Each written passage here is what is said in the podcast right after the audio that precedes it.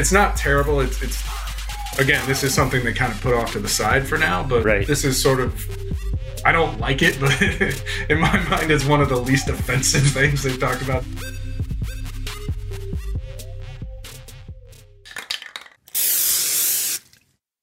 All right, everybody. Welcome back. How you living? Episode 101, no putts given. Tony, I have two T's. They say USGA on them. Probably can't see that. They say USGA on them. I will take Where do you think I would like to stick these, Tony? Nowhere good. No. That's what USGA, yeah, two, a Are, couple are top- they wooden? Because I think I think you would definitely like to break them off. yeah, that's probably fair. We're talking USGA equipment memorandum, and uh, is there a technology that you can't play golf without today? So let's get into the USGA equipment stuff here. First of all, Tony, what is the memorandum? What came out? Maybe just give us a brief, you know, kind of a brief recap on the current state of affairs, if you will. Yeah. So this was. Oh, I'd have to look. Was it? This come out March, April? Man, March. I can't remember. So it's the latest communication from the USGA on their various AOIs or areas of interest. So the things that they will be looking at or continuing to look at or perhaps looking at differently as it relates to the distance problem that uh, it believes exists currently. So Okay. yeah, so the the most latest one, and again, I don't know off the the, the date off the top of my head, but um, kind of looked at two specific areas. One of them is a change to the ODS, which is the optimal distance standards, which is how they they test golf balls for conformity. The change there is they were looking at at moving from optimized to actual. So um, What is that? Optimal. I mean, so yeah, so what- optimal as OD it sounds. Yeah, so optimal is like, hey, if if we hit this ball at the optimal launch conditions, how far would it go? So it's sort of like, hey, this is your best case scenario for distance. So like theoretical distance. Right, yeah, it's as, as much as you could get out of a golf ball. Now, Okay. the reality is, golf companies know this, USGA knows this, that there's optimal and then there's what people actually do. And so that's where the idea of using sort of a, an actual standard, an actual launch condition instead of optimal launch condition is the standard. And they're still toying with that for now. They've kind of, that's one of the things they said, hey, we're not going to look at this right now. We may come back to it. Uh, what they're looking at is the change to the ODS, which would change the swing speed at which they test balls from 120 miles an hour to 125. So Okay. swing faster, but keep the cap on distance exactly the same, which is 317 yards plus or minus three yards of tolerance. So we're gonna we're gonna test faster, but the ball can't go any farther, which Okay. So I doesn't, want. doesn't take any real math to, to No. figure out what that means. I was going to say, so am I missing something here, or is basically the ODS part saying, okay, we're going to test a golf ball at a faster swing speed, five miles an hour faster, but it can't go any further. If that is true, then the only answer is to make the golf ball go shorter. That is how I understand the math to work. And the change is coming because they're they're kind of looking at what's happening on tour, and so 125 is basically the speed at which the fastest players on tour swing. That's not the average swing speed. No, that's like It's closer to 115. Yeah. So it's not the actual swing speed, and it's you know about a million miles an hour away from what the average golfer actually swings. Uh, so that's it's really like you know trying to say, hey, this is this is where we are today with the fastest players in the world. Let's draw a line here. Uh, and Okay. that's kind of and again just a consideration, not a new rule yet. Kicking the tires, one of many many things they continue to kick the tires on. All in the interest of stealing distance from the average golfer. Okay, so ODS, so this memorandum, quick recap: ODS or, uh, memorandum comes out to equipment manufacturers saying, "Hey, here's some areas of interest. Here are a couple things we're interested in exploring further. One is basically how fast a golf co- golf ball can be. What were the other couple that were in there? So the other one, and again, this is just with that latest memorandum, which you know we can talk about the previous stuff because there's some interesting pieces there. But the other thing Right. they're looking at is possibly so rewinding a little bit. One of the things they said, "Hey, we're gonna we're gonna put off to the side for now." Is changing the CT rule. And so the big change that they were kind of looking at, but are paused looking at for now, is is ultimately a change in the tolerance. So right now, the tolerance for CT 239, 18 tolerance gets you to the off quoted 257 number. Right. They are so what was on the table, what they were thinking about, maybe not thinking about, might think about later, is dropping that tolerance from 18 to six. So Okay. that that's kind of your background here is is kind of how we jump. So what they're exploring now is a model local rule to govern both CT and MOI. Or maybe that's two model local rules, but the idea is hey, you know, maybe we're going to allow for a local rule that would presumably limit how fast a driver could be. We're going to allow a model local rule that would presumably limit MOI the club head. And keep in mind, right, this could work in inverse where they could say, hey, here's here's a new CT standard, here's a new MOI standard. However, we're going to allow for a model local rule that would potentially allow you to use a more forgiving driver, a faster driver. Who knows? Again, just kicking tires here, man. We're, we're So these aren't- kicking tires. To be clear, these aren't decisions that have been made. Nothing's been decided, so we don't have a real, real context, but We got ideas. we have ideas and areas of interest. And quick math a reduction of roughly 12 microseconds from 257 being the max with the allowable 18 down to 245 being an allowable max is roughly 12 microseconds.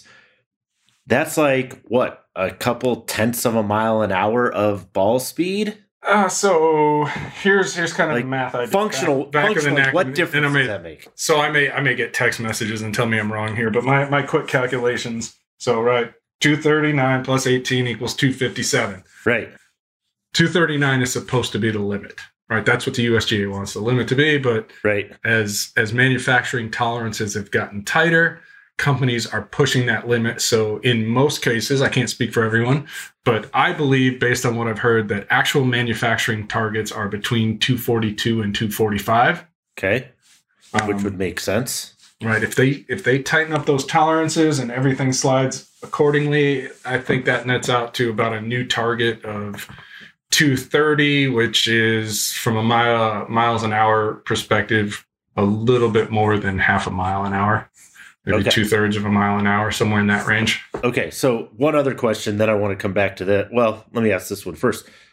A half a mile. What? I mean, of what good? It's like that's great. I eat. 4,000 calories today, and I'm going to reduce that to 3,812 because that's going to make it. I mean, to me, that sounds like 0.5. Like, uh, why Well, this- why this even go through the that- problem to do that? That sounds ridiculous. it scales well so that's i mean this is right it's it's again somewhere between a half maybe two-thirds of a mile an hour at 100 miles an hour swing speed okay. you know, call it 140-ish 140 somewhere 140 145 mile an hour ball speed probably Okay. extrapolate that out to 125 and now you're you're starting to Couple miles an hour. you're you're starting to steal yeah you're you're getting into a handful of yards give or take that you can get back Okay. So So that's it's, a, not, it's not terrible it's it's again this is something they kind of put off to the side for now but Right. this is sort of I don't like it, but in my mind, it's one of the least offensive things they've talked about. Doing. Well, it doesn't change the technology of the driver, this, that, like, okay. But you used a phrase a minute ago that most people probably don't understand. What the hell is a model local rule? And what does that actually mean? Because I have two thoughts on on what this Well, I mean, it's. I think What is it? model local rule has become USGA speak for bifurcation because you know they don't want to have two sets of rules right. to govern a single game. Uh, but they don't want to have one set of rules for tours, professional, as we do in many many other sports. Right. The rules in the NBA are different than the rules in college basketball, and somehow they find a way to exist just fine. But golf has always kind of said, "Hey, it's one body, a unified set of rules under which all golfer like as though we're meant to believe. Well, I think that. I think there are some decent reasons for that we can talk about. Um, but but yeah, a model local rule essentially introduces bifurcation. And again, it, you can do it either way, right? Can say, Right. hey, here's here's a here's a new cap on driver speed, um, but we'll have a rule a rule that allows you to be faster in, So- in some circumstances, or it could go the other way. Here's here's one that's faster, but we have a or today's standard, and we have a local rule that says, hey, for this this tournament, your driver has to be slower. okay. So for a model local rule, Golf ball, anything. a model local rule gives that tournament or that event or that person, whomever, the option to institute this rule that's there. Whereas if you're playing under USGA rules, you don't have the opportunity to say, yeah, okay, we're going to go ahead and use this one, use this one. Nah, let's not use the one ball rule. Let's go ahead and use this one for, you know, penalty areas, but let's not use that one for out of bounds. Like, you don't get to pick and choose and be selective with USGA rules. However, that's exactly what a model local rule would do. It was it would say, "Hey, if you want to, if you're so inclined, you go right ahead and use this model local rule for X number of events. We're just going to give it- you the option." Yeah, and I think I think sometimes model lo- local rules work really well. I just think they're not ideal for the equipment situation where you, you don't want to have a carpenter have to go to a job site and use different tools, right? Like this is here you can use your power drill. Um, this one old school, you gotta crank it around. But again, like the you know, I, I think there was the model local rule that was instituted a couple maybe three years back at this point. I, I don't know what number, I don't know what it's officially called, but Right. it's that one that basically says, hey, if you saw one off OB, off the Right. tee, you can drop in the fairway and you're hitting four. four. Yeah. So that I think, you know, that speeds up pace of play.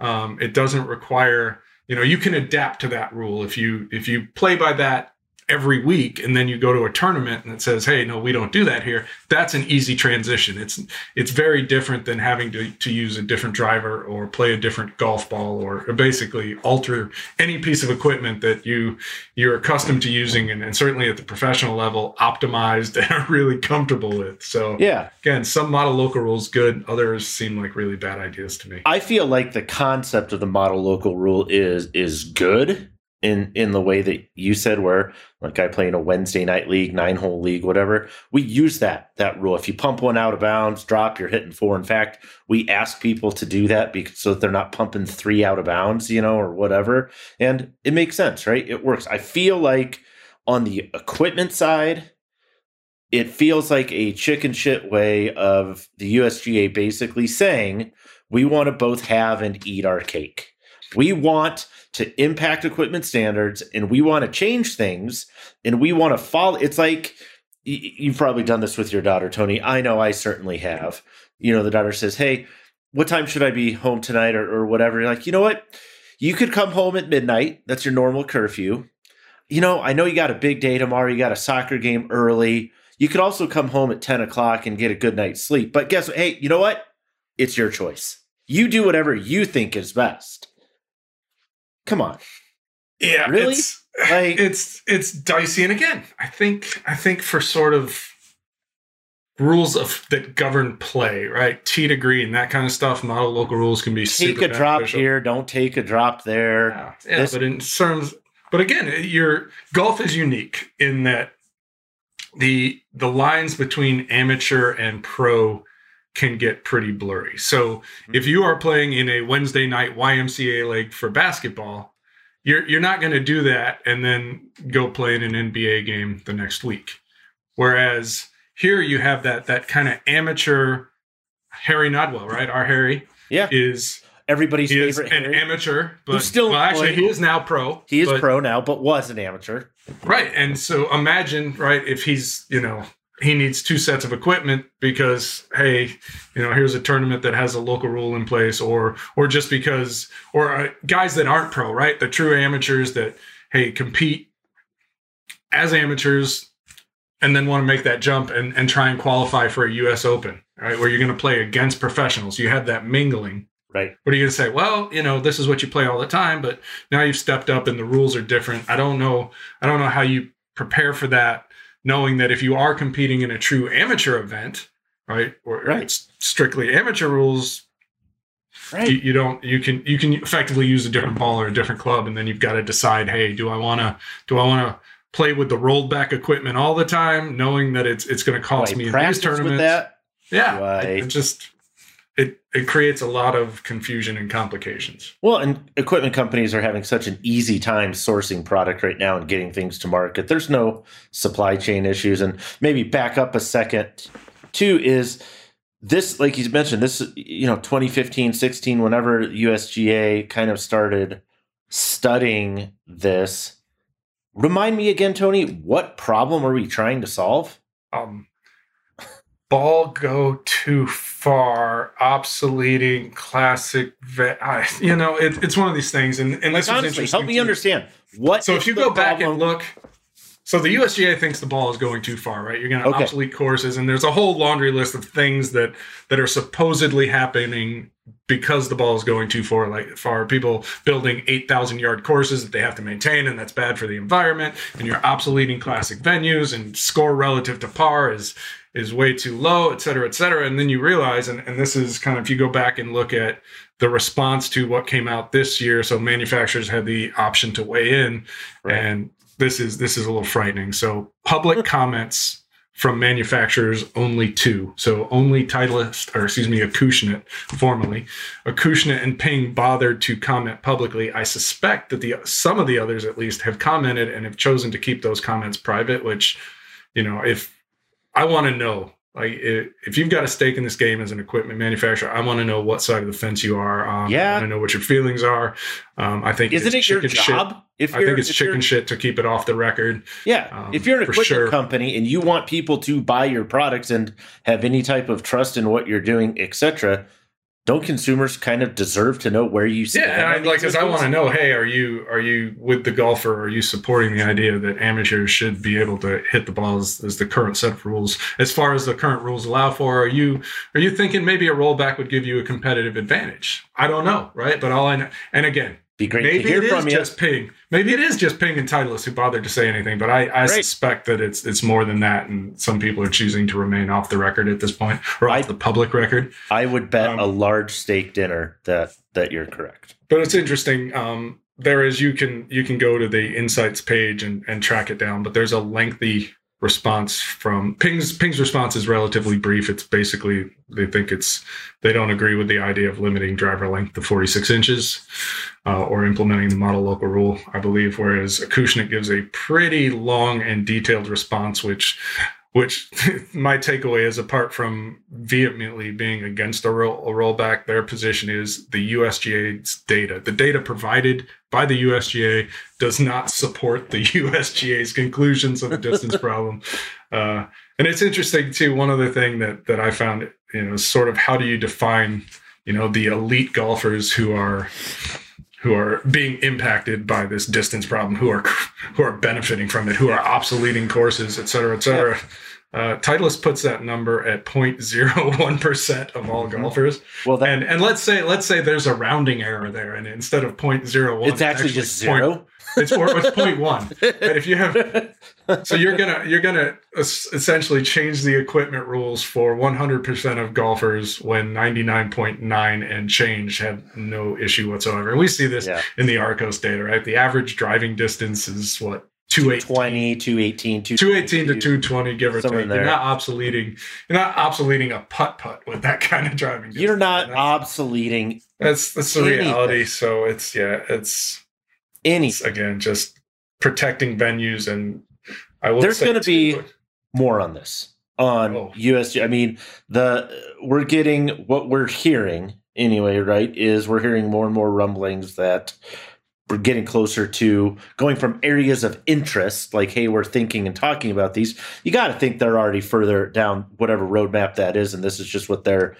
saying Yeah, to I think, of I think they are going to go from having some interest in a lot of things to a narrower focus on a few things. with imminent type of decision. Yeah, and it, it seems, you know, it, it sounds like the golf ball is high on that list. Driver ML Sure. and CT keeps coming up, and you know they they make passing reference to it, but they don't talk about how much the the grass has been cut in in no, over the last several decades, where you've gone to, you know, basically I guess it's like from going from shag to Berber. Is Well, it's going from like yeah, yeah, it's going from you know they used to putt on what are now our current fairways, and we're now putting on what used to be you know garage floors. Yeah, they're- yeah, exactly. So we're going to come back to this topic. There's going to be more focused uh, pieces potentially. Maybe have some guests on with unique and particular insights into this as we know more. But you mentioned Arccos, and I wanted to because this got me thinking a little bit. Okay, where we are, future,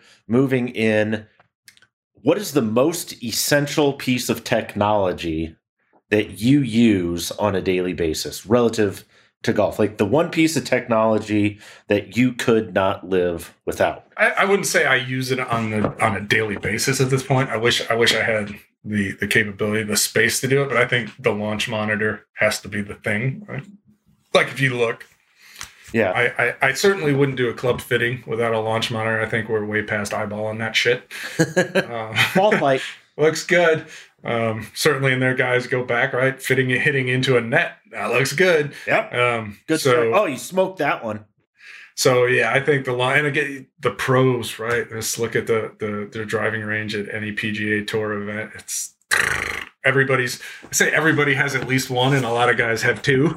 Uh, And so yeah, I think have- I think the launch monitor is is the one thing that is probably the the fundamental piece of golf technology right now, unless you count something like a lawnmower. well, yeah. I mean, I think you know as, as we Digital. go forward, and I agree with you on the launch monitor because, like, you think about okay, getting fit data, information, and you know there are people that will say, you know, uh, they don't want to play with a rangefinder.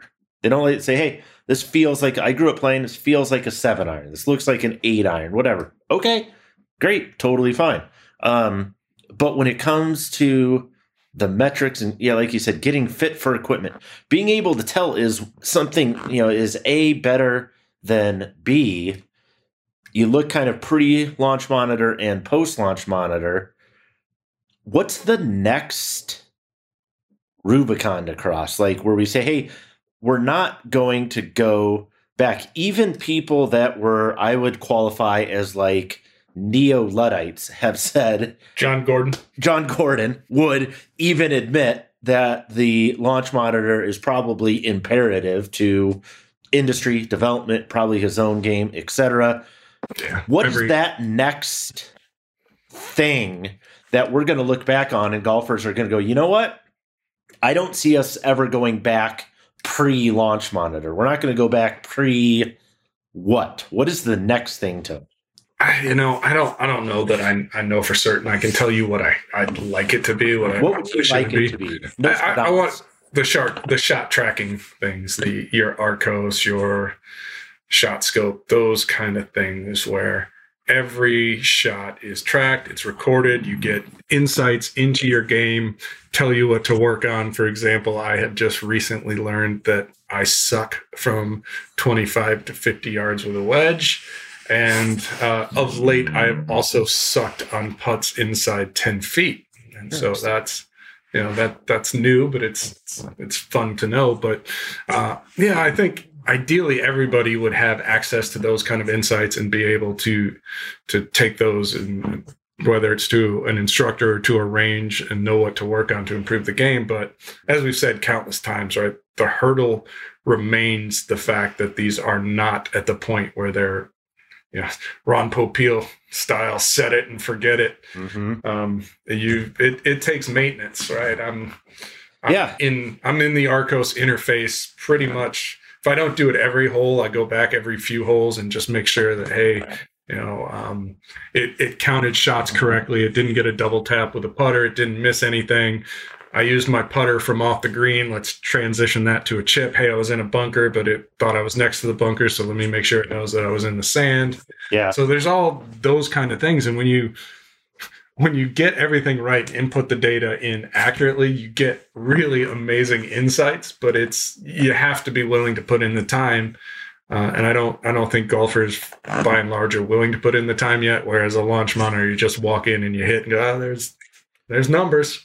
Yeah, somebody else can use it. Somebody else can do it. I think my other answer to that, I think, I mean, that makes a lot of sense. My mine is like the app based golfing world, and and what I mean by that is the things that golfers are going to be able to do without actually interfacing like with another human in in like human space, right? Like kind of the zoomification of industry. Like, can I get fit without actually going to a fitter? Can I review my data with a, a, you know an application that then tells me you just yeah, I mean like you said you said hey I learned that I really sucked from 25 to 50 yards or whatever.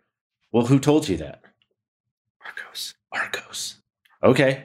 So Arccos It's- knows. right it's that it's i can upload a couple swings right and for an instructor on the other side i can get feedback from that instructor maybe really high level instructors maybe you know maybe like uh, uh, mark blackburn right? Like i know rapsodo is doing some stuff with with him as well as guy like sasho mackenzie and people saying hey what can i what can i work on? And all i had to do was get a couple swings, upload them, da da da. So to me, it's kind of this digital, like I said, kind of a zoomification of I don't actually have to be in the same room with you to get a lesson, get fit for clubs, um, you know, prepare for a round. What about like You know, it's, using? it's interesting because if you look at the instruction, the world of instruction, like online instruction, I would say has reached the point. I'm not saying everybody's doing it, but it's not uncommon,